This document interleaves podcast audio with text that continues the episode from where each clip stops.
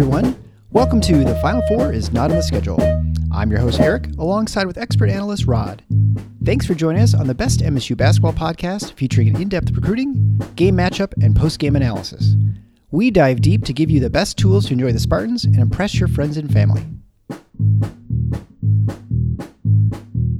Hey, everybody, it's Eric alongside Rod, continuing with our Big Ten previews. Longtime listeners of the show know that the last team we cover for Big Ten previews is obviously Michigan State. Now, not every year does Rod have the Spartans ranked as his predicted first place finisher, so it's a little up in the air who's the real number one. Last year, as you may recall, Rod had Indiana slot as the number one team in the Big Ten, even though he didn't think they'd win it all, which was correct.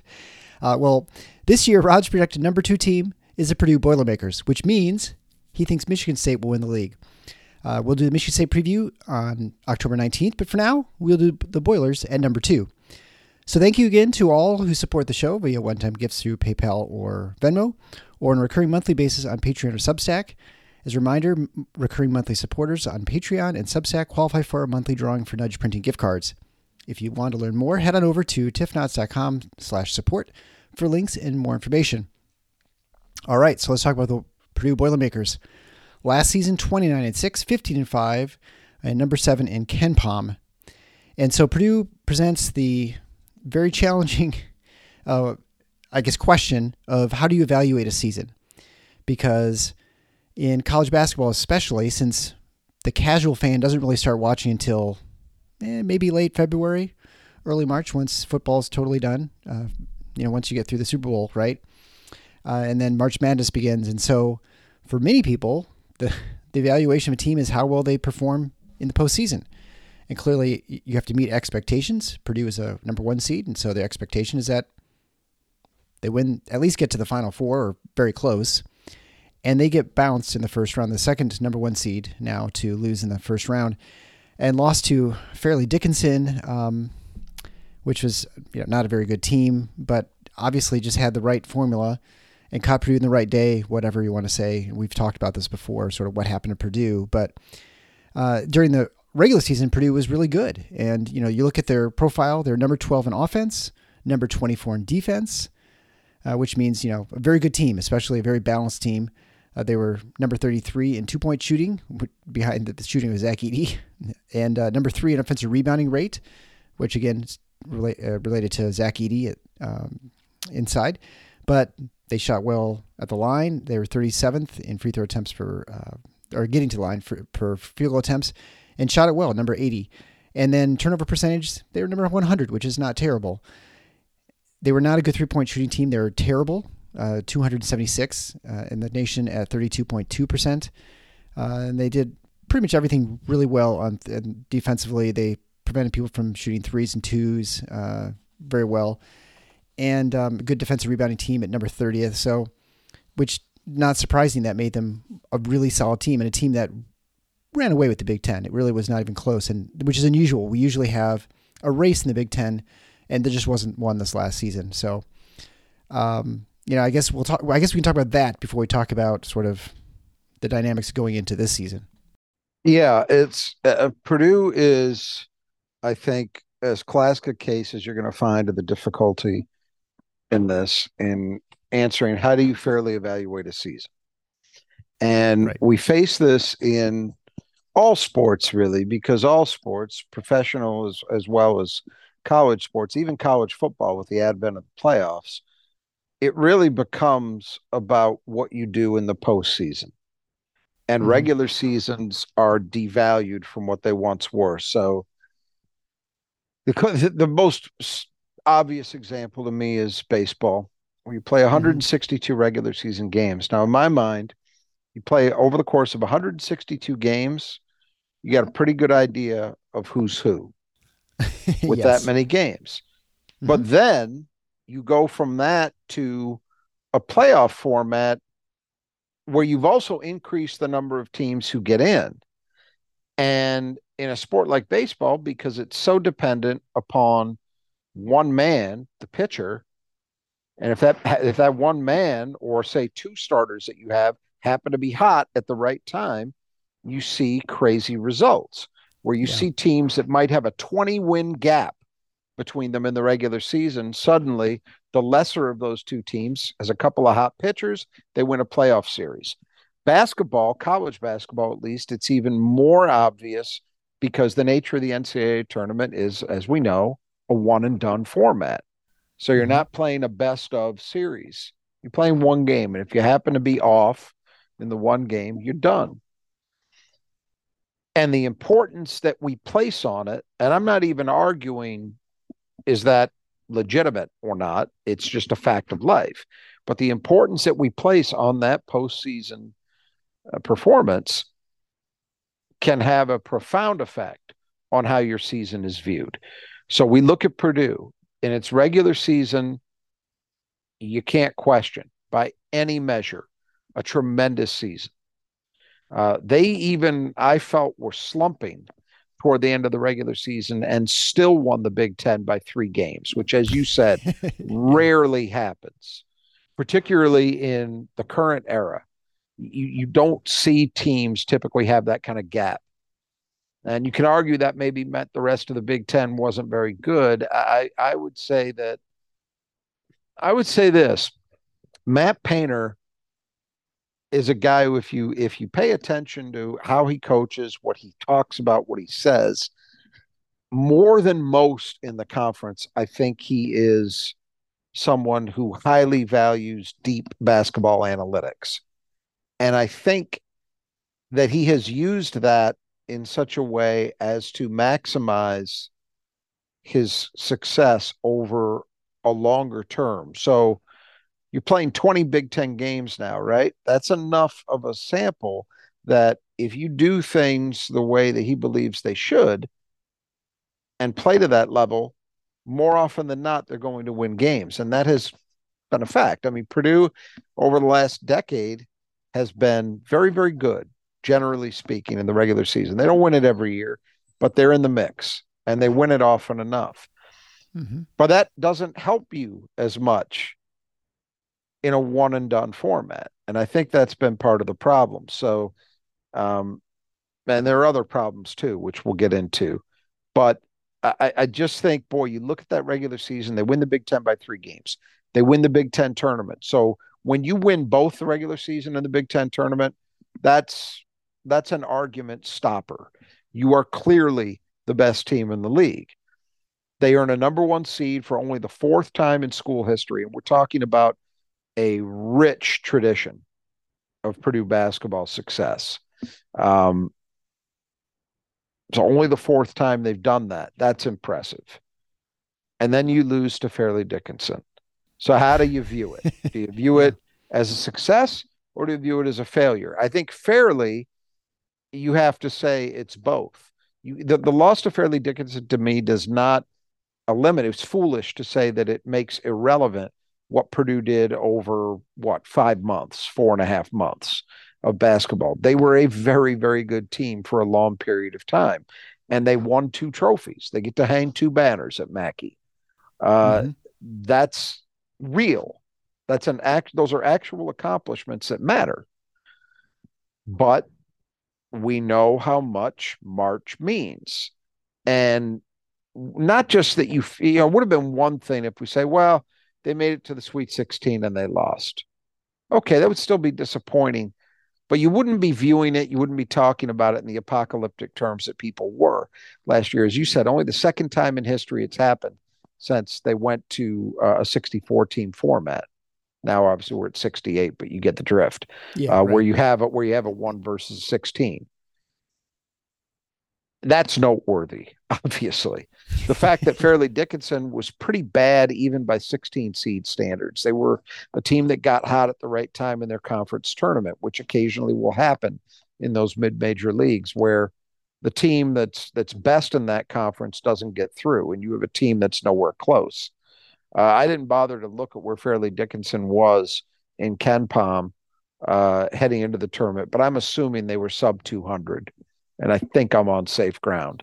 I think that's probably safe because they were, I think, the third best team in the league because I think the top teams were disqualified or for some other for some reason in the postseason. Yeah, something like that. I can't remember. Exactly yeah, the... because they hadn't yet put in the requisite number of years at the Division One level to be eligible for the tournament. I think you're right. I think it was their league that that happened. So that's all profoundly embarrassing for Purdue. And it really overrode a lot of the good feeling around the program. Because let's let's remind ourselves, you you mentioned picking the conference at the start of the year. yeah. I had Purdue nowhere near the top. I didn't I didn't have I think I maybe had them fifth or sixth. I'd have to refresh my memory. Uh, I think I believe they'd be an NCAA tournament team, but I did not expect them to contend. And by the way, I wasn't alone. Nobody expected them to contend. So uh, they lost a ton. Remember the year before, where everybody loved them, I was leading the bandwagon in the preseason two years ago for Purdue. Jaden Ivey, Trevion Williams, all those guys, and uh, Stefanovic. And they lost a bunch so heading into last season, you know, freshman backcourt, Edey's got to play more minutes. Is he going to be able to last? You know, all of those things. They were not seen in the preseason as a dom a potentially dominant team, and yet they were. Yeah. So I think you have to give them credit for kind of maxing out what their potential was. It's just that when it came to a one and done format, uh, they came up with snake eyes on the wrong day and also, in fairness, I think by that point in the season, people had started to figure out a little bit what you had to do to hang in there with Purdue. Um, I mentioned they had kind of a slump is relative, but remember, the first half of the season, they were just steamrolling through the league. And then people started to get them. Northwestern really started it.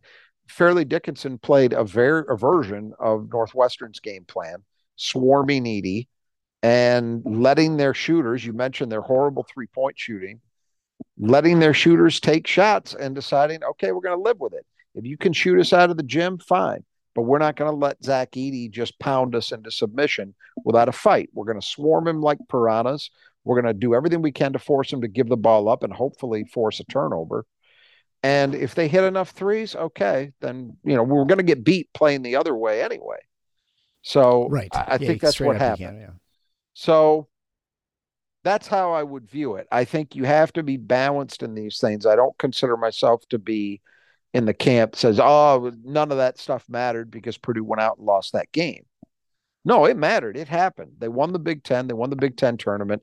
They were a number 1 seed.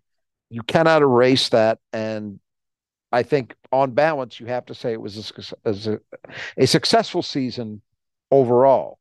But one that was clearly ruined in the eyes of many by the way yeah, it ended. For sure. And I think, you know, you can look at that. I, I look at this, their season very similar to, was it 15, 16 season with the Middle Absolutely. Tennessee State ending, right? Absolutely. Michigan State had a great fit, you know, great season, wins, wins the Big Ten, win Big Ten tournament, uh, then get a, a, number two seed, which we thought kind of got jobbed a little bit, go to the NC tournament and flame out in the first round and everything that you accomplished, you feel like it just was taken away from you. Yes. Um, and uh, you know, you, those Raptors, those banners are the Raptors, but it's not the same. And that's probably basically because just like Purdue, I mean, there's more is expected of this team. The one, the only difference I'd say eh, between Michigan State and Purdue in this sense is that Purdue really hasn't performed well in the tournament at all, like in the in March, and that's the one thing that you know it's yep. a it is a recurring problem, right? It's it's like we always get there, but we always lose. It's sort of like the Buffalo Bills and you know the Super Bowl maybe, or you know the the Vikings or someone like that who just gets there but always loses. It's great to make it, but you know you got to actually eventually at some point you have to break through. Otherwise, it's it's hard to say you were successful. Well, here here's here's a little putting a little bit of meat on that bone because you're absolutely right, and I, I think it is without question. And I and from some of the media I've seen him doing lately I would think Matt Painter would accept this. He's got a monkey on his back, on yeah. him and on his program. And here's why. So he's been to the NCAA tournament 14 times. He's only made it to an Elite Eight once, has never gotten to a Final Four. Now, some might say he was jobbed in that one Elite Eight performance and he should have gotten to a Final Four, maybe. Uh, in in 19 against Virginia in a, an all time classic that Purdue narrowly lost. Uh, but he's only gotten out of the first weekend in six of those 14. That's not a terrible ratio, but usually by seeding, Purdue has been favored to get through, and they haven't. Um, so I think that six out of 14 represents at least a mild underachievement. And the fact that he's only been, as I say, to one Elite Eight, really a problem, and no Final Fours, obviously. Uh, he's yeah. now one of only two coaches to lose to a 16 as a one, joining Tony Bennett. Now, the good news for Matt Painter and Purdue fans is that Tony Bennett came back the next year and won it all. And right. I think that's been some of the talk around this for well, Purdue can, you know, get vengeance for what happened by going out mm-hmm. winning it all. And certainly they're a team that's seen by most as having a chance at least to do that. Um, but you got to do it. And Tony Bennett had Tony Bennett had a lot of NCAA tournament problems as well. So I, I, understand the comparison, but you actually have to go out and do it. Um, maybe even as troubling as any of what I've already mentioned. In the last three years, Purdue has lost to a 13 seed, a 15 seed. Now, granted, that happened in a Sweet 16 game where they lost St. Peter's, but nevertheless, that was a 15 seed they lost to. So a 13, a 15, and a 16. We are not talking about getting eliminated by Duke, North Carolina, right, Kansas.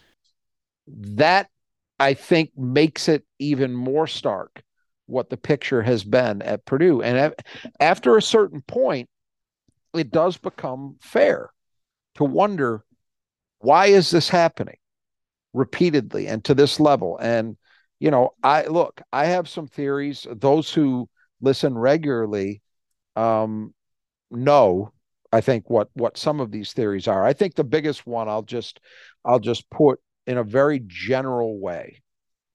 To me, and this is informed by watching college basketball in general and also by watching a program like Michigan State closely that's had an immense amount of March success.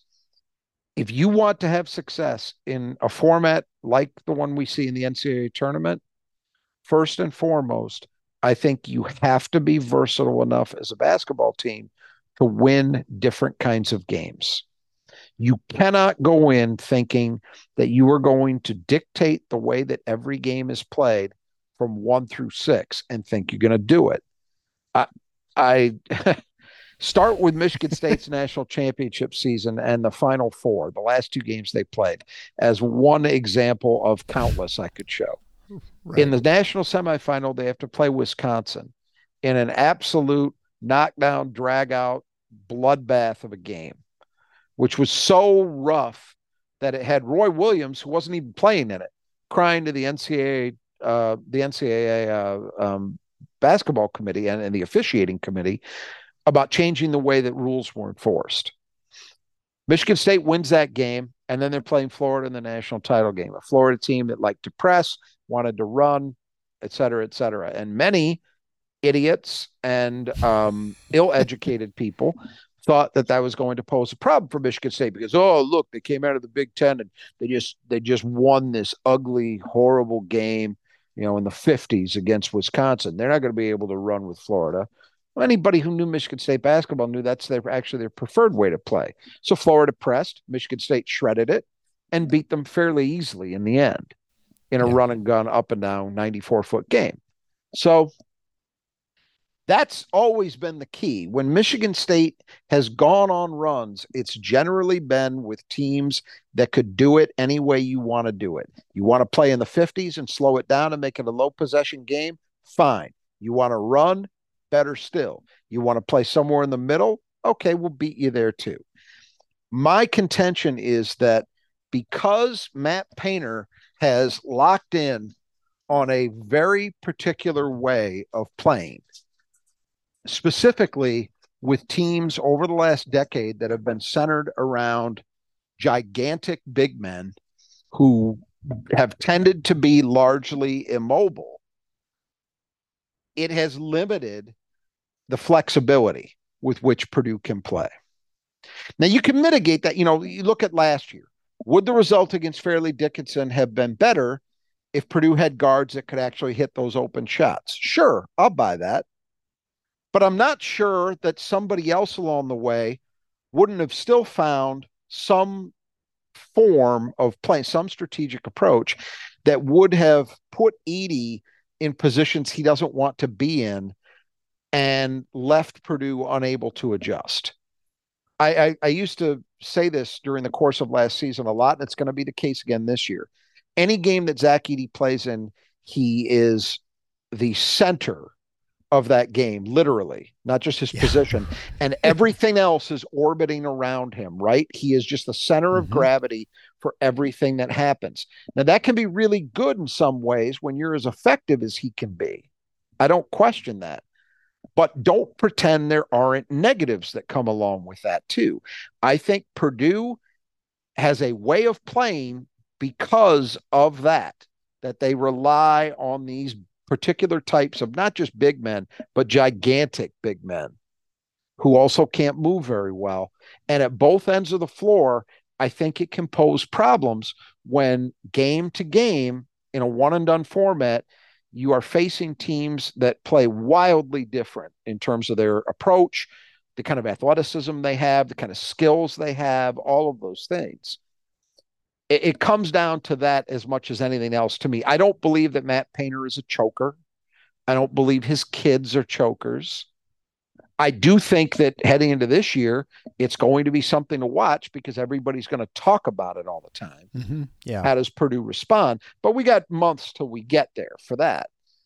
I do think that the way he constructs his rosters has put them in a tough spot to make the kind of runs that I think their regular season success would suggest to you they should. That's my theory, at least.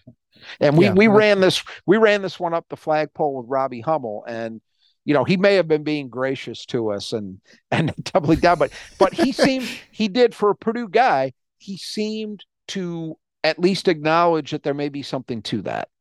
Yeah. Well, and then yeah, and he said that they're obviously coaching staffs looking at what happened and what's been happening. And you would think, but yeah, but I, I mean, well, right. I mean, we're going to talk about it as we go through this, but it's fine to say, "Hey, we know what happened. We're going to learn from it. We're going to do some things differently." That all sounds great. How are they going to play that differently this year? How, what, are they going to sit Zach Edey more? I don't believe that. that's the that's the conundrum. That's the horrible thing about it because Zach Edey is so effective and does so much so well that any idea that you would lessen his role seems insane. But there's thing there are things that come along with that. And and I think that's the part that was not acknowledged as much. We talked about it here, but not a lot of other people did until the NCAA tournament. And then all oh, wow, I guess Purdue's guards are young. They don't handle pressure well. They can't hit big shots. You can kind of get Purdue off kilter by just swarming Edey. All these things that anybody paying attention to the Big Ten should have known were there in that in that NCAA tournament loss. And I do wonder how much can they really change? We'll see. Yeah, and we'll see if there's a counter in the Big Ten, right, during the regular season from the start, as opposed to just by the end of the season. So, absolutely. And, and look, I am going to be absolutely shocked if we don't see teams from the out that first, whenever Purdue's first Big Ten game is in December, if we don't see everybody they play playing a variation of what teams like Northwestern and Fairleigh Dickinson did. And they're going to make those guards prove that they can make a defense pay. You have to. How, how can you play them any other way? So we'll see if Purdue's gotten better in terms of handling that. Yeah, absolutely. Well, uh, let's go through their through the roster changes for Purdue coming into the season, and we'll start with departing players. And as you'll notice, if you've been listening to the uh, previews up to this point, there's a pattern here that as you get further along and up towards what we are projected top of the uh, top of the standings, there are less departing players and there's there's more continuity within teams, and so that's definitely the case with Purdue as well. Very good point. Uh, so we'll start with the departing player, David Jenkins, six foot one grad transfer guard, uh, came in to provide some experience. Didn't play a whole lot early, but by the end of the season, he became a lot more important. Especially, you really saw him emerge at the end of the season, and especially the Big Ten tournament. He was key and critical for Purdue being successful, getting to the championship and winning it all. Although during the season, he only averaged 3.9 points a game on 37, 35, and 67 shooting. And a lot of those threes came late in the season where he was really yeah. uh, blistering hot. That you're right about that, and I think what what happened was early on their freshmen were maybe maybe even a little bit of a surprise to them. I don't know in terms of how well they seem to be playing, but as you saw the year wear on, it became obvious that there were some issues there. And so they they turned to Jenkins, who was a veteran, had played uh, a lot of basketball in his career, and that was an understandable move for Matt Painter to make. I think the problem was is that although Jenkins was fine as a backup, he was pretty good to have a guy like that to rely on. But the upside in terms of what you could expect to get out of David Jenkins was limited. You know, yeah. I, I don't think I don't think your ideal situation is, hey, let's have David Jenkins making post feeds to Zach Edey in an NCAA tournament game and have him be the guy who's left open to take to take a three when the opponent's triple teaming Edey in the post. Yeah. You know, that's not to say he didn't make plays. I mean, he hurt Michigan State. I remember that. Oh yeah. Um, but uh, you know, it's still it's not. We're we're talking. We're not talking about hey, this is a team that's just looking to make the tournament. And if they win a game or two, great. Um, this was a team that had earned very high expectations, and when you when you frame it in that context, I think when you're you're having to turn to David Jenkins to be a major part of what you do, that's not a great thing. He was good in For his sure. role, but yeah, I think you get my point. Absolutely. Yeah. I mean, as those freshman guards were running in fumes near the end of the season, yeah, they needed him, but he's not able to provide everything that they needed, of course. Uh, the final departing player, so there are only two. The second one is Brandon Newman, six six, uh, good junior year, was a good defender. He scored six points a game on 36, 31, and 75 shooting, playing down a little over three rebounds a game in 18 minutes. Uh, he ended up transferring to Western Kentucky yeah, I think that th- th- that's a move. You know, Western Kentucky is traditionally a pretty good program at their level. Um, CUSA. Uh, I would imagine he saw the potential to be more of a focal point offensively. Uh, he struggled with his deep shooting a bit last year, which I think was, you know, look, let, let's be honest. Who didn't with a team, team with a team that struggled to hit threes? If Brandon Newman had shot maybe the way he had a year or two prior, there would have been an opportunity for him to claim an even bigger role because right. they could have used that. The fact that he couldn't hit those shots was a problem. And you know, I would eh, eh, I liked Brandon Newman, so I would think that Purdue views it as a loss. That said, they've added enough pieces uh, uh, in terms of guys who can play roughly similar roles that I don't think they're going to be looking back say, boy, if we just been able to hold on to Brandon Newman, it would make all the difference. I don't see it that way, but I I did like him as a total player, both ends of the court, and I wouldn't be surprised if he has a good year at Western Kentucky. Uh, before we go to returning players, which is of course the majority of the roster for the Boilermakers, I'd like to remind you that the sponsor of the show, Nudge Printing, does fantastic work in providing our gear. So you can go to the Final Four is not the schedule.com slash merchandise. There you can find our hoodies and logo t-shirts. They're very wearable, comfortable, screen printed, super high quality, go through the wash a million times. They do a fantastic job. They will um, they'll serve you well. And there are also other opportunities. You can go to their website and find out all kinds of other Spartan gear and even other schools in the state of Michigan. You can't go wrong with anything at Nudge Printing. It's run by a couple of Spartans. Uh, they were helpful in the Spartan Strong effort in printing, I think, 15,000 shirts, uh, raising a lot of money. And so you, Gabe and Brittany will take care of you. Make sure you fill out uh, Final Four in the coupon code at checkout to get 20% off as a listener of this show. So again, that's nudgeprinting.com, Final Four for 20% off your order. Uh, so let's talk about the returning players. Well, we'll talk about the biggest returning player, who is literally and figuratively the biggest player, Zach Edey, seven foot four National Player of the Year. Uh, and what is I think mo- so he averaged 22.3 points a game, 12.9 rebounds a game, blocked two shots a game, shot 61% from the floor, and an impressive 73% from the line, which is so important because he would be fouled a lot. Uh, and I think the most impressive thing about him is that he played a lot of minutes. For someone that big, you you didn't get much respite when you're taking on Purdue, and and I think that was really the key for their dominance during the season because you didn't really have a whole lot of time. I feel like in Michigan State, he maybe sat eight minutes or something. It was not much at all. And he really, and when he's in, he just is so dominant. Yeah, uh, look, I, I said it right. He's the center of gravity every time he's on the court. It's because you don't seven foot four and big, not not skinny, um, and skilled, all of that. It, it's just he's going to be at the center of everything his team does, and because of that, he's going to be at the center of everything the defense is trying to do to contain him, right, and contain Purdue. Um, I, I covered some of this earlier. I think when you're talking about a guy at that size who doesn't move well, that means you're going to be less flexible than might be ideal. Um, it prevents you from playing different styles against different opponents. So defensively, what does that mean? Well, it means Purdue really can't ever mix up the way or change the way they play pick and roll defense. They're going to be in drop coverage all the time because Zach Edey can't move. And if you were asking him to try and do that, you might actually see him get called for a foul once in a while, which doesn't seem to happen any other he doesn't way. foul anyone. Yeah. Yeah. apparently not, if you can judge by the statistics. Um, so we mentioned it a few minutes ago. Is Purdue working on counters to what teams were doing toward the end of the year and just swarming him like piranhas? I'm sure they are. Um, but how successful will that be? I think a lot of that isn't dependent upon Zach Edey. It's dependent upon his teammates, right? Yeah. If they right. once again can't punish people for doing that by hitting shots, uh, they're going to keep coming. Mm-hmm. Um, I, I don't want, you know, it's funny, a guy who's a returning national player of the year and the favorite coming into this season to repeat.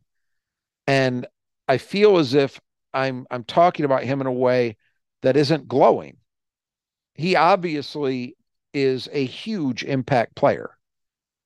But I do think, to be fair, there is something to the idea of having concerns around what having a player like him, as unusual as he is, on your roster does to your team. And we're going to find out. Look, if Purdue fails to go on a run again in March with Zach Edey this year, uh, we, we've got our answer. At least with this particular player, it didn't work. You know, they've got one more right. crack to make yeah. it work. And I imagine they're going to try to do some things differently. But to me, the core of it is much more simple than any kind of strategic adjustment. The core of it is going to be do you have guys around him who can make defenses pay for tilting so much of their coverage towards Zach Edey. If you do, fine. If you don't, good luck. I mean, assuming Purdue is not as good with, they're the same or maybe slightly better three point shooting. So they're basically the same team.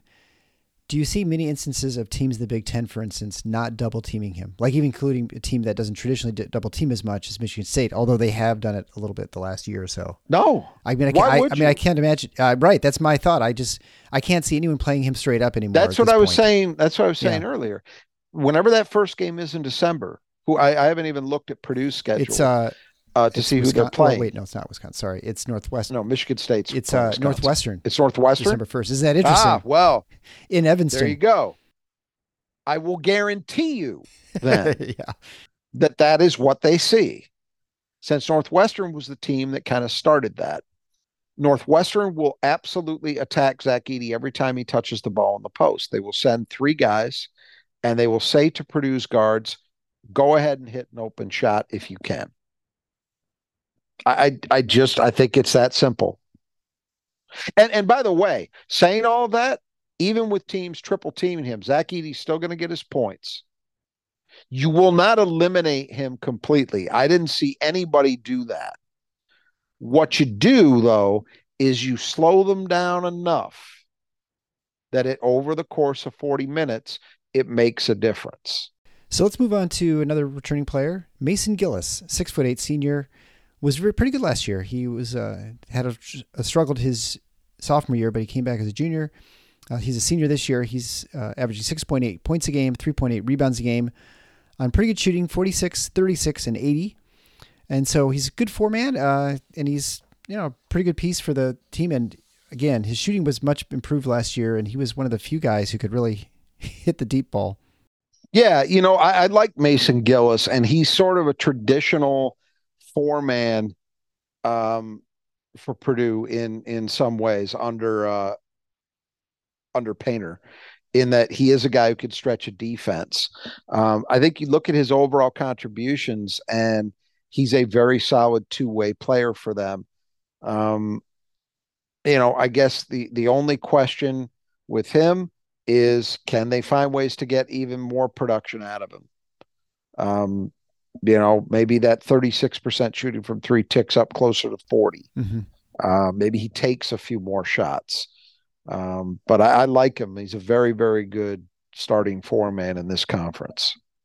Well, then we'll move on to the very salty Ethan Morton, six-five senior, known as a defender, ball handler, three to one assist to turnover ratio, very good, but scoring end really struggled. Three, 3.8 points a game on 32, 28, and 65 shooting.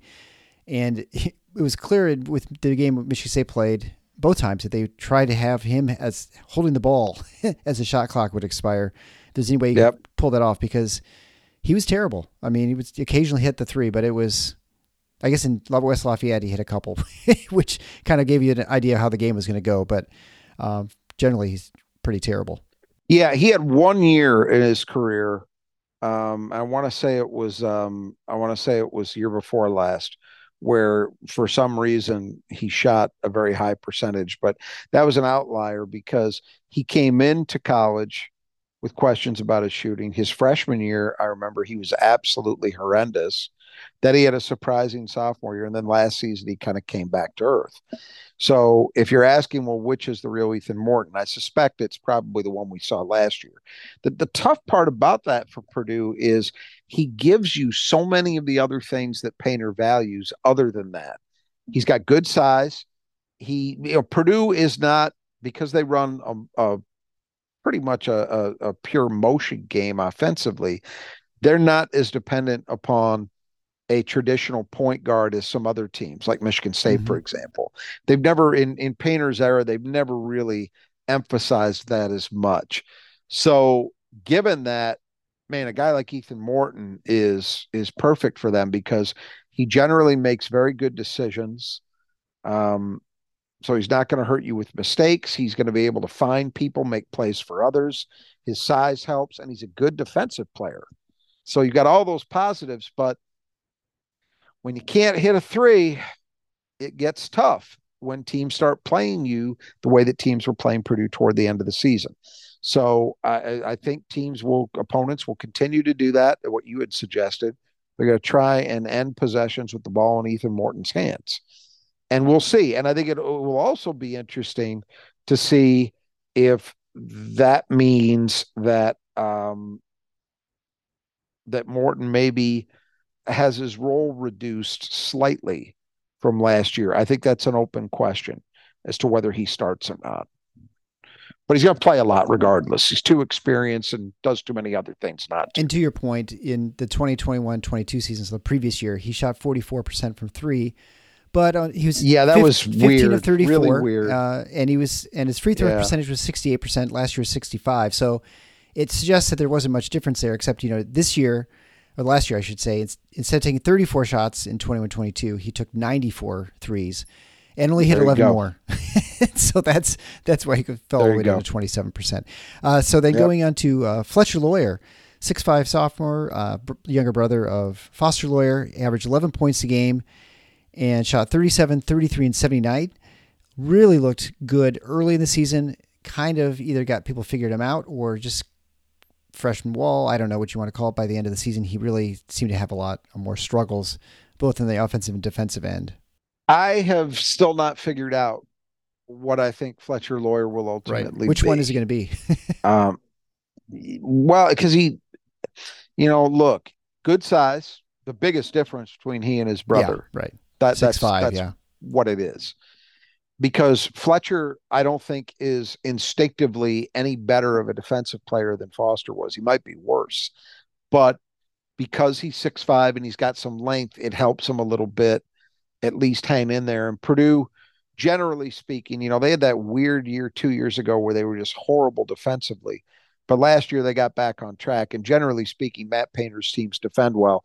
So within a team concept like Purdue's, with his size on the wing, Fletcher Loyer could probably hang enough defensively to make it worth playing in big minutes. But that's only true if he is living up to what his um, his rep was coming out of high school, which is that he was a knockdown shooter.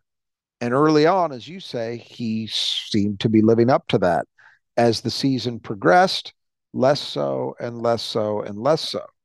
And by the end of the season, I don't think it's too much of a stretch to say that he was in many ways a liability because not only was he struggling to hit threes, but he and the next guy we'll talk about, Braden Smith, were really struggling against heavy ball pressure in terms of valuing the ball. You know, Purdue ended up, I think you said 100th in turnover percentage, which is okay. It's not awful, but that got yeah, they were way higher as the year they went were along. Much better, better. before. Yeah, right. Exactly. Yeah, and it was it was precisely because those freshman guards really started to wilt. Yep. And so now the issue becomes okay, Foster Loyer, you've had a year, you've had a full off season in Purdue's strength and conditioning program. So I would expect that he has come back stronger because Purdue is one of those teams, along with Michigan State, that generally speaking does a pretty good job in those areas. So I would expect he's had some physical development. But is he truly better as a ball handler and as a shooter? Because he has to be. A repeat of last season will not be good enough for this team to improve. Yeah, and then we move to Braden Smith, that you mentioned, a six foot one sophomore. He's definitely less um, highly touted. He was as than uh, as Fletcher Loyer, but he turned out to be a really good freshman guard for them too, and that was the perceived weakness of why you had them ranked as low as sixth. I think in your predictions preseason. He averaged 9.7 points a game on 44, 38, and 87 shooting, two to one assist to turnover ratio, averaged about five assists per game. So very good. And I mean, he it was that 38% three shooting was on high volume. I mean, he shot uh, 101 three, so he's 38 for 101. So I mean, it definitely was not low volume. And so you know, if but again, just much like Fletcher, seemed to not be as good at the end of the season either in his offensive production and even you know with the handling the ball. Clearly was not. I mean, he lost aggressiveness and he lost confidence. I, I don't think that's an exaggeration on either front. And so now the question becomes okay, how do you respond to that? How do you learn from that? Um, as you say, he was a better shooter than Loyer. He hung in there 38%, very, very good, especially for a guy playing his first season. Um, better than two to one assist turnover ratio. But that even got, that wasn't really reflective of the whole story because, again, late in the year, he was really struggling. Teams, what teams did is they, it was very simple, but very effective. They got in Loyer and Smith's faces defensively and made them earn every inch of real estate they got. That's how it went.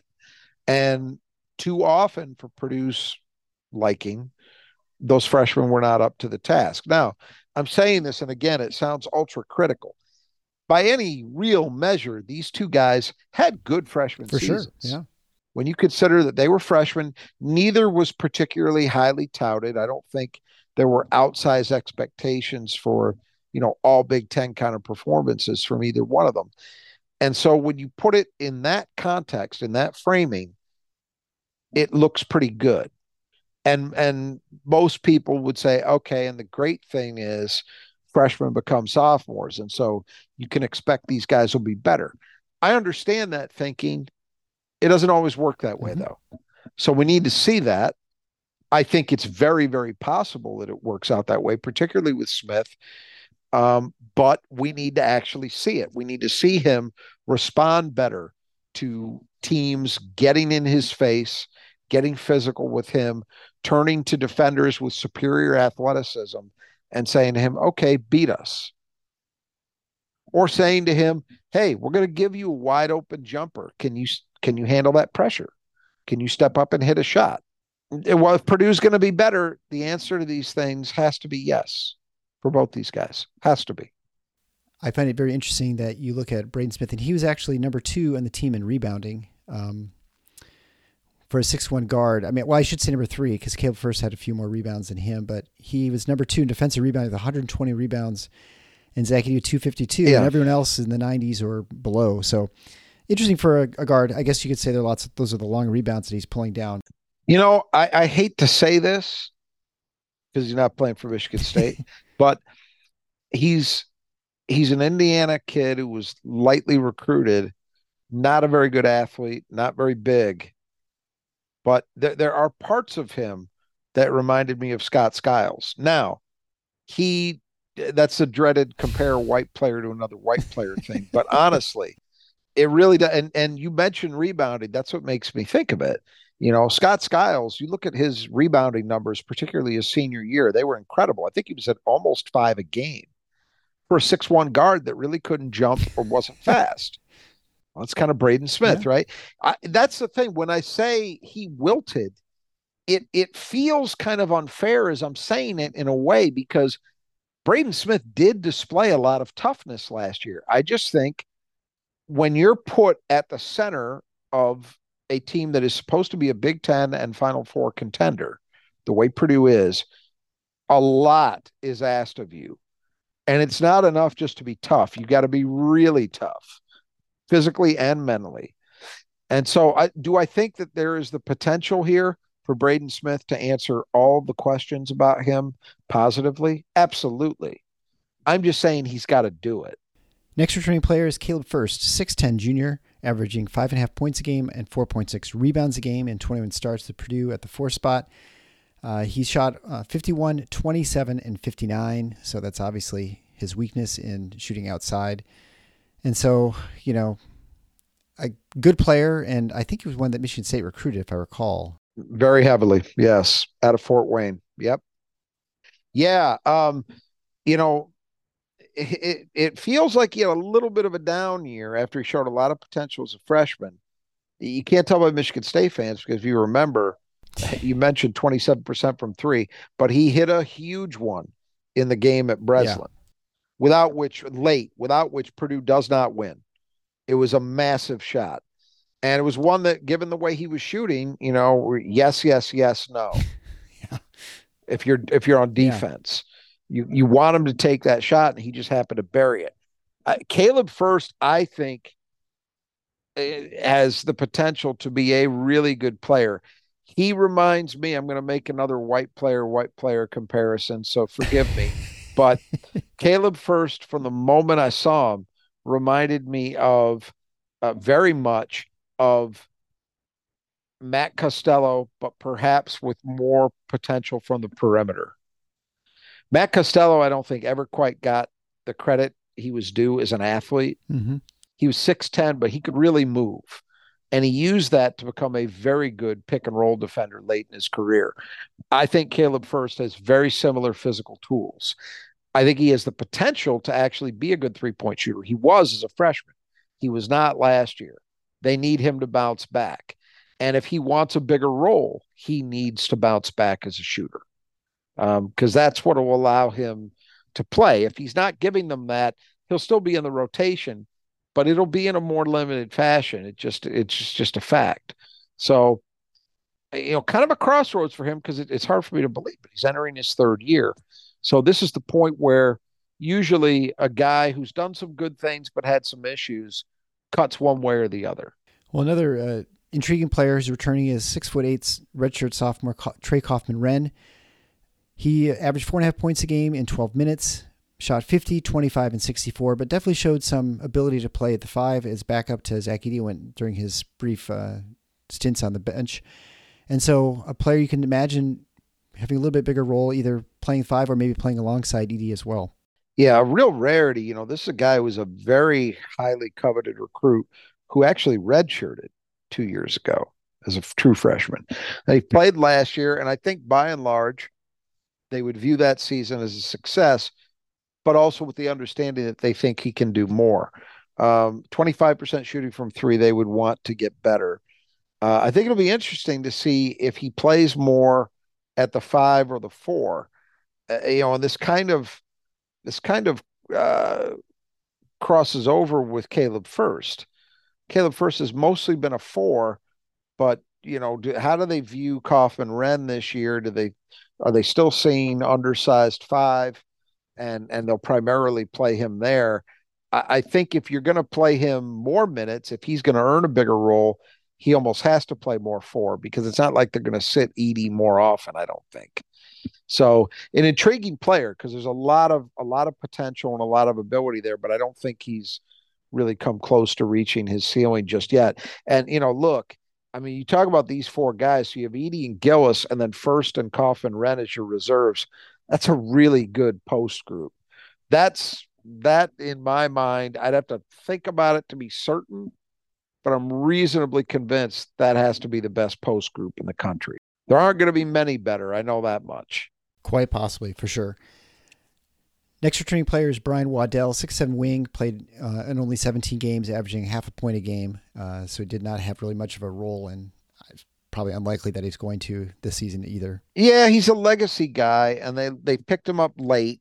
Um, his father, I think, uh, his some of his time, I I want to say, coincided with when Painter was at Purdue. If not, it was right after. His father was uh, Matt Waddell.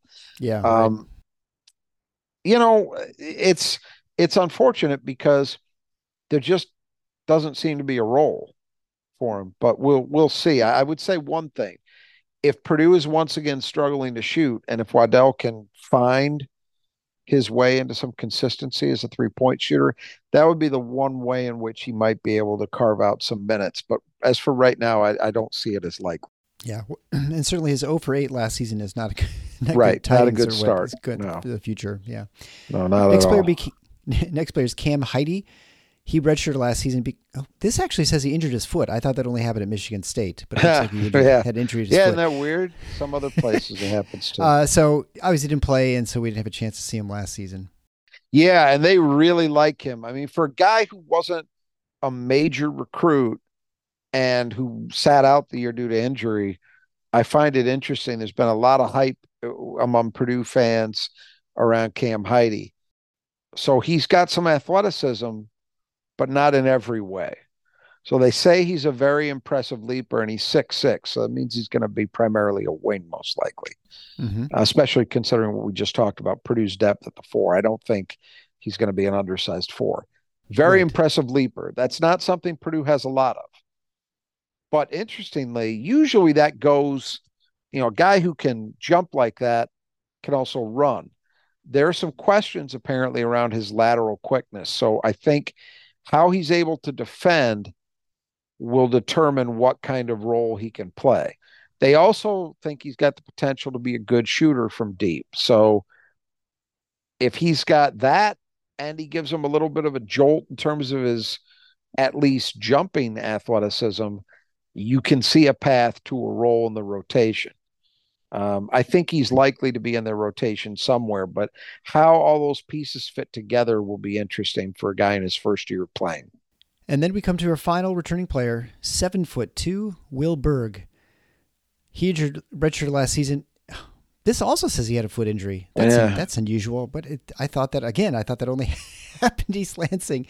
Uh, so I guess the question is, you know, does he redshirt? Is he going to be healthy? Is he going to be able to back up Edey at the five? Yeah. Um, the questions around him, as I understand it, are that, you know, he had that foot injury late, very late in their season, which put his off season in jeopardy. Right. Uh, that's tough for a young big man. You know, look, w- with their depth inside, barring serious injury troubles, Berg was not going to play. Um, this is a, a future play by Matt Painter you know, he, as we always joke about, you know, he has a type, and that type is seven foot plus. Berg checks those boxes. Um, I don't think this is his year. I think next year would be when the opportunity for him would present itself to maybe earn a role. Yeah, some guys they like brunettes. Matt Painter like seven footers. Uh, so let's uh, before we go to the newcomers, I just want to remind you that if you need work on your gutters or you have problems with leaves backing up and you, or you don't want to get on a ladder, which is a smart thing because people fall off ladders all the time, call the brothers at Just Two Gutters. They specialize in gutter work, cleaning it, repairing it, replacing it. They have all sorts of different styles and selections. good pricing. You get 10% off if you mention 10, uh, Final Four when you talk to either Kurt or Greg, depending which part of the state you're at. You can find contact information underneath below on your podcast player or on our website at thefinalfoursontheschedule.com. Just our front page will have the con- the uh, under the episode description. It'll have contacts for both Kurt and Greg. Kurt's on the west side of the state, Grand Rapids area. Greg's on the east side of the state, around the Metro Detroit area. They will take care of you. They'll go out in any weather. They're fully insured. Again, they do excellent work because all they do is gutter work. They don't do anything else. They're not moving snow. They just do gutters, and so they specialize that, and they, again, do fantastic work. They took care of my family, and our house is much better for it. So check out the Brothers Who Just Do Gutters at brothersgutters.com. So just a couple newcomers because obviously they didn't have many people leave the, the team. So we start with Myles Colvin, six foot five, 200 uh, pound wing, top 100 recruit, great athlete. You, people might have seen him if they watched one of the dunk competitions with Coen Carr. That Colvin was involved uh, was involved as well. And so you know this is an athlete that they obviously did not have last year. And so I guess how do they get how does he get used and what sort of roles is he going to have going into next year as a freshman? I think he's if you're looking for an X factor on this team, he's it. He's a pretty easy mm-hmm. choice. I was very impressed. I saw that dunk contest you were talking about. I was very impressed with him athletically. He's not quite Coen Carr, but he's well, he's a very right. That that doesn't mean much, right? For human beings, at least. Um, he's a very good athlete, and that's what gets your attention immediately. And physically, he seems put together well enough that you can expect that he's actually going to play, uh, be able to hang physically in the Big Ten. So the question becomes, how much can Purdue utilize that? Because let's remember, Purdue generally is not a transition oriented team under Matt Painter. That's right. especially true when he has a guy like Zach Edey. So, you know, the, when you look at Colvin in a vacuum, you'd say, okay, not a finished product as a shooter, and he's a freshman. So, how can he best help us given what the positives are in his makeup? Well, transition play.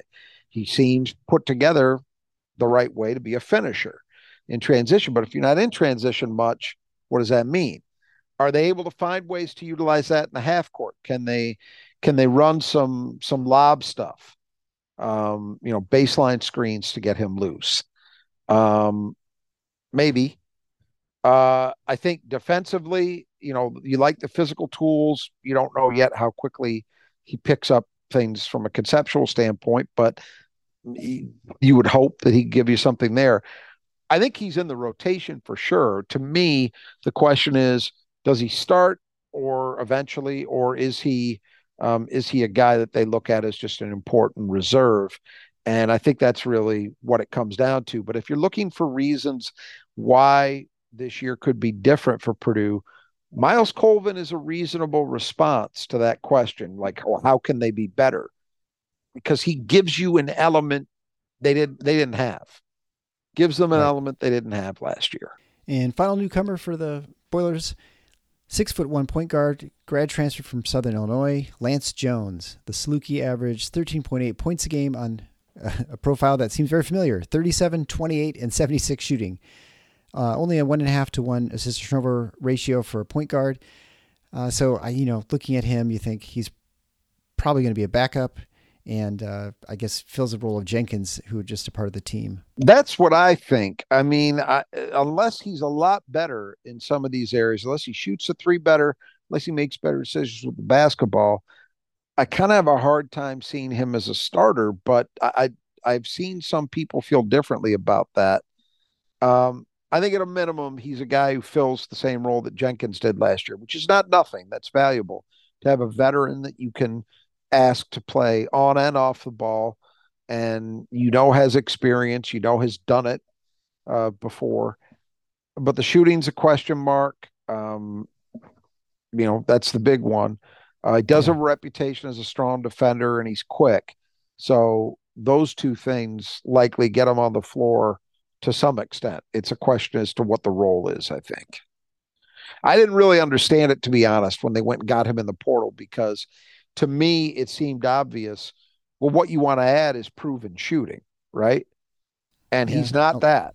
He's not that at all. You know, I guess he's he's the insurance for a point guard who might get injured, right? That's true. that's true. But I would there were other guys it would seem, and, and look, I'm hesitant. You know, a lot of people like to. We've seen it at Michigan State for certain. A lot of people like to, to run around talking about what you could have done or should have done in the portal, and the reality right. is you have no you have no idea. You have yeah, no idea right. sitting on the outside of it. I would just say this: his profile was surprising to me. You know, Matt Painter has not been a big portal guy. He's gone into the portal, but to me, uh, from outside, his his mo seems to be a lot more like Izzo's than it is a lot of other coaches in the league. You know, we mentioned all these guys coming back. Well, almost all those guys, or maybe all of them, are guys he actually recruited at a high school. So he's yeah, he right. has not been heavy in the portal either. And you know, so I think if he's going to go in the portal, the profile of the guy he chose to add was a little bit surprising to me, but we'll see. Maybe he knows something I don't. I, I, sure. I would I would venture a guess he does. Yeah, but we'll see if he's right. well, yeah, those he's the kind of guy you definitely give the uh, benefit of the doubt. I think probably. Uh, so before we go on, I just want to remind you again that we are having Beat Rod contests. If you think you are smarter than Rod and you can get the rankings. Well, let, let's let's let's back off that. That doesn't mean you're smarter. It means you okay. happened you happened to be more fortunate in the way you chose to pick the final standings. Right. Let's hold well, off because... on let's hold off on on making intellectual assessments based on picking the Big Ten basketball race.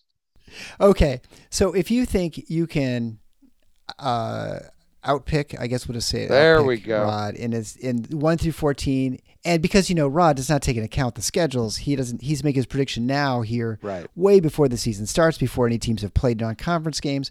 So you're at a huge disadvantage.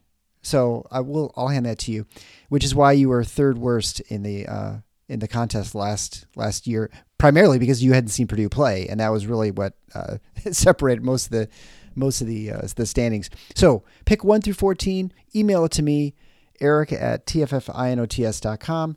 Make sure you put down as a tiebreaker the amount of points scored by Michigan State against Michigan. Remember, they play twice. That tiebreaker was actually used last year for champions. The winners get uh, nudge gear, and I think uh, if you if you want, if you're the top vote getter, you can come on the show. We'll talk to you and see, and we'll talk a little bit about Michigan State hoops with you.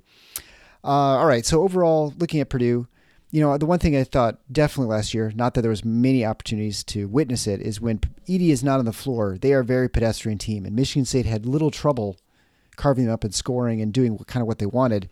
Of course, when Edey comes back, you know, it's a whole different story. And again, Edey, the risk, of course, if there's an injury, what does this team look like? Uh, can they recover from that? And then I guess the other, the overall overall question, which you alluded to earlier and even sort of mentioned, is you know how does Purdue respond to what happened last year? Do they sort of you know circle the wagons and are hyper focused and just steamroll everyone and just all the way to the finals and win it all, or do they kind of buckle under that pressure of everyone wondering what's going to happen, what's this team going to be like? Because I think that's really what's going to happen. I don't think this team is fundamentally probably be a whole lot different. You mentioned there's some possibilities that they're going to be a little different but they're probably going to be pretty much the same team we saw last year. And so I think it's going to be how they handle. I don't know if you want to say handle success because they they had both success and failure last year. I think that's kind of where the the psyche well, is more probably more important than anything else going into the season for Purdue.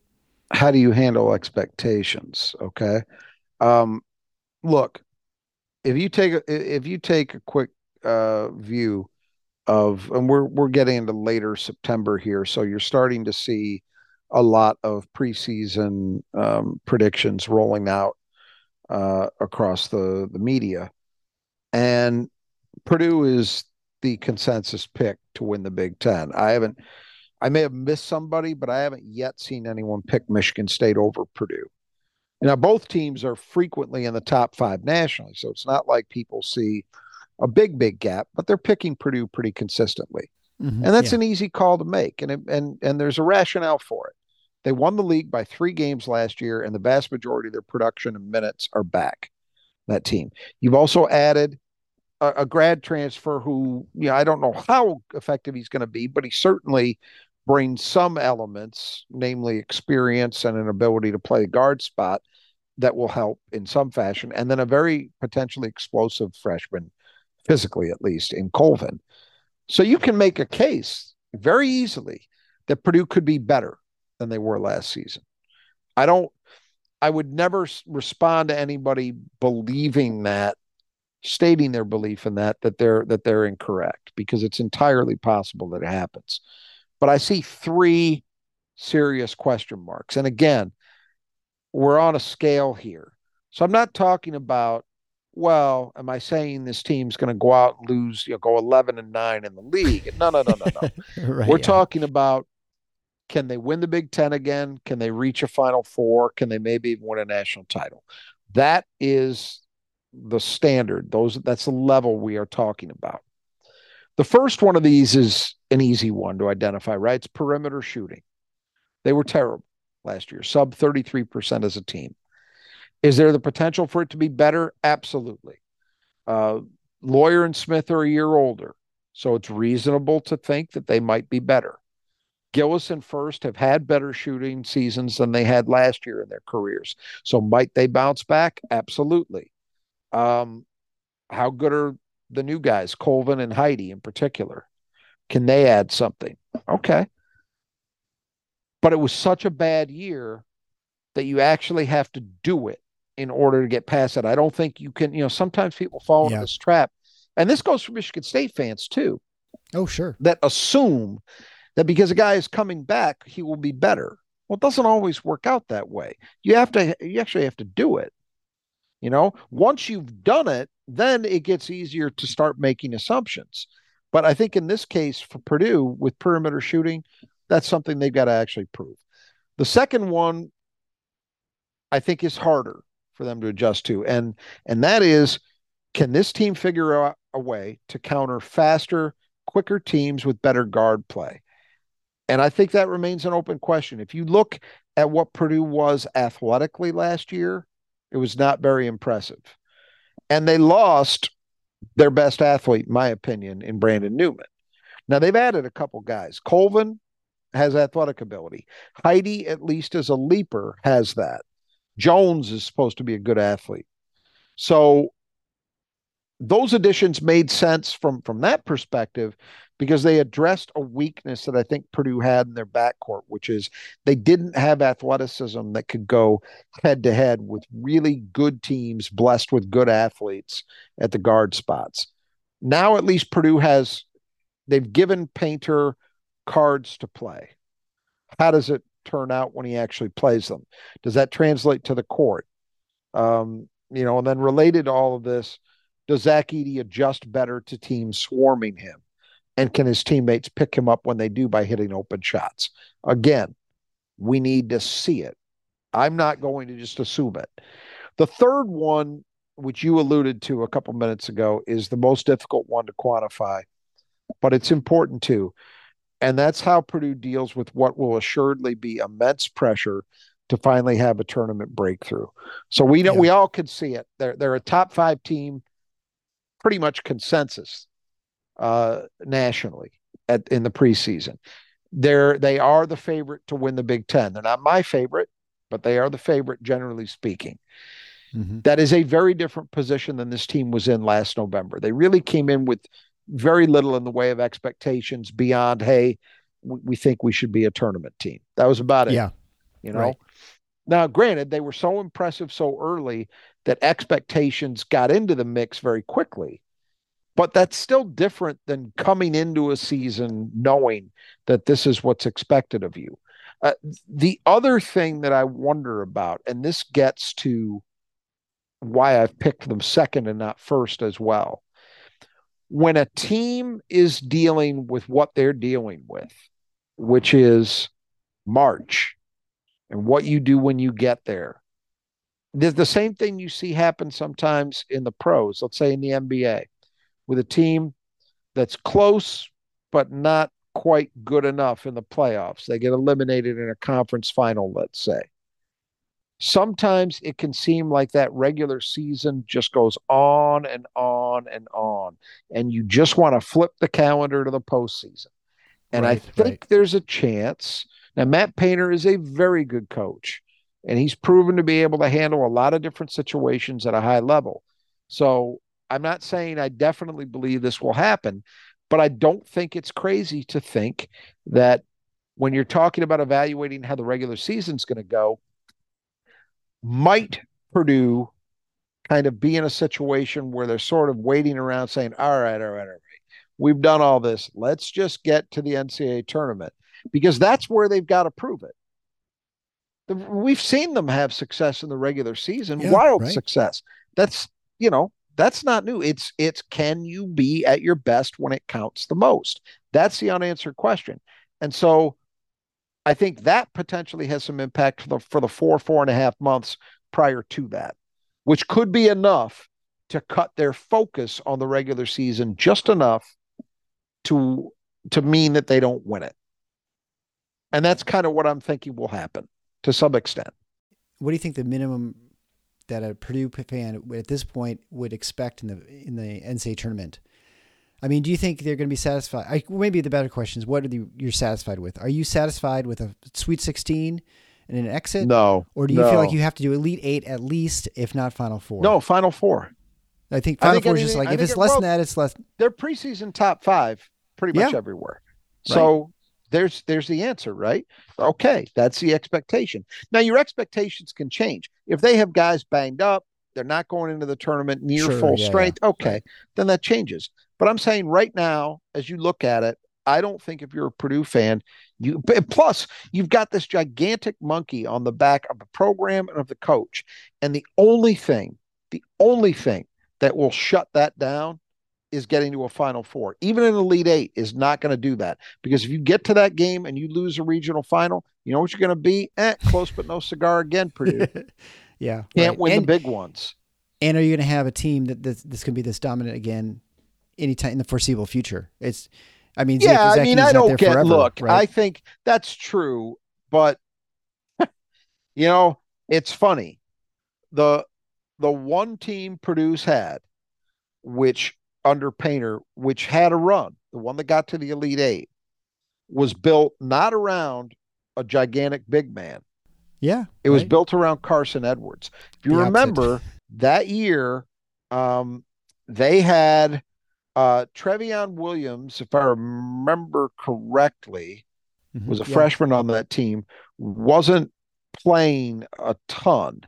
And they had Matt Haarms as their center, who was okay. He was a decent player, but he wasn't a focal point the way most of their big men, you think about not just Edey, but Trevion Isaac Williams Haas. at a certain stage, yeah. Isaac Haas, um, uh, oh God, why am I blanking? The big kid from Indianapolis. They had a seven footer before that, for Haas. Um, AJ Hammons. Yeah. There you go. Yeah. All, all, all, those guys, you know, they didn't have that. So the team that went the furthest was Big Shock, one that had to play a little differently and was built primarily around a dynamic guard who had a lot of different ways he could score. Um, so I'm not ready to believe at all. In fact, I, look, I I know this would be heresy, but there was a part of me that actually thought Purdue might be more dangerous in the postseason if Edey had decided to go pro, because then they would be talking about some combination of Furst and Kaufman-Renn at center, and whatever you would be giving up in terms of obvious points and rebounds and presence at the rim with Edey, you would gain a lot in terms of um, mobility and in terms of flexibility. So I do think uh, Matt Painter is proven to be good enough as a recruiter. He's continuing to recruit well. Um, and I expect Purdue's, this isn't the last time we're going to be talking about Purdue as a team with some real potential. But that said, you never, we never know what tomorrow brings us, right? So they've got a team right now that everybody agrees should be in that mix. So you want to take advantage of it when you can. And and look, we've we've said this about Michigan State. You know, there have been there have been years where you felt like, boy, MSU is right there. And ironically, some of the seasons where I felt that way the most strongly were years that they didn't get to a Final Four. So if you think about 2014, where they lose in the Elite Eight to UConn, um, one year where they did get to the Final Four in uh, uh, 2010, where they lost to Butler in the national semifinal. Both of those years, at that point in time in the season, I believed Michigan State was as good as anyone in the country. They just didn't get the breaks. They could have won it. So you end up ruining those things. You know, um, we talked earlier about the 2016 team. Now it's crazy to say that about a team that goes out in the first round, but Michigan State, at the end of the season, the end of the regular season of the conference tournaments, Michigan State was generally considered to be playing better basketball than anybody else in the country. I believed that. I thought that team was as good as anyone. They didn't do it, you know? So when you get those teams and you have those opportunities, as Purdue fans probably believe this year, boy, you just, you got to hope that they make good on it, at least to some extent, because it's hard. It's a hard thing. It's what, it's what makes, you know, I, I say this sometimes and uh, some people of, a, of our age know what I'm talking about. I fear that people that are significantly younger have no idea but the fact that Tom Izzo has been to eight Final Fours is insane. It yeah. doesn't work that way. It just doesn't. And you need no better illustration of that point than looking at Purdue, a program with a ton of history. They care about the sport. They have good teams very regularly, and they have nothing close to the March track record that somebody, I mean, in the history of the school, they can't match what Tom Izzo alone has done. Forget what Jud did and before that. Um, it goes to show you it is hard to go on a run in March. So anytime you have the chance to do so, you just got to pray that you can take advantage of it.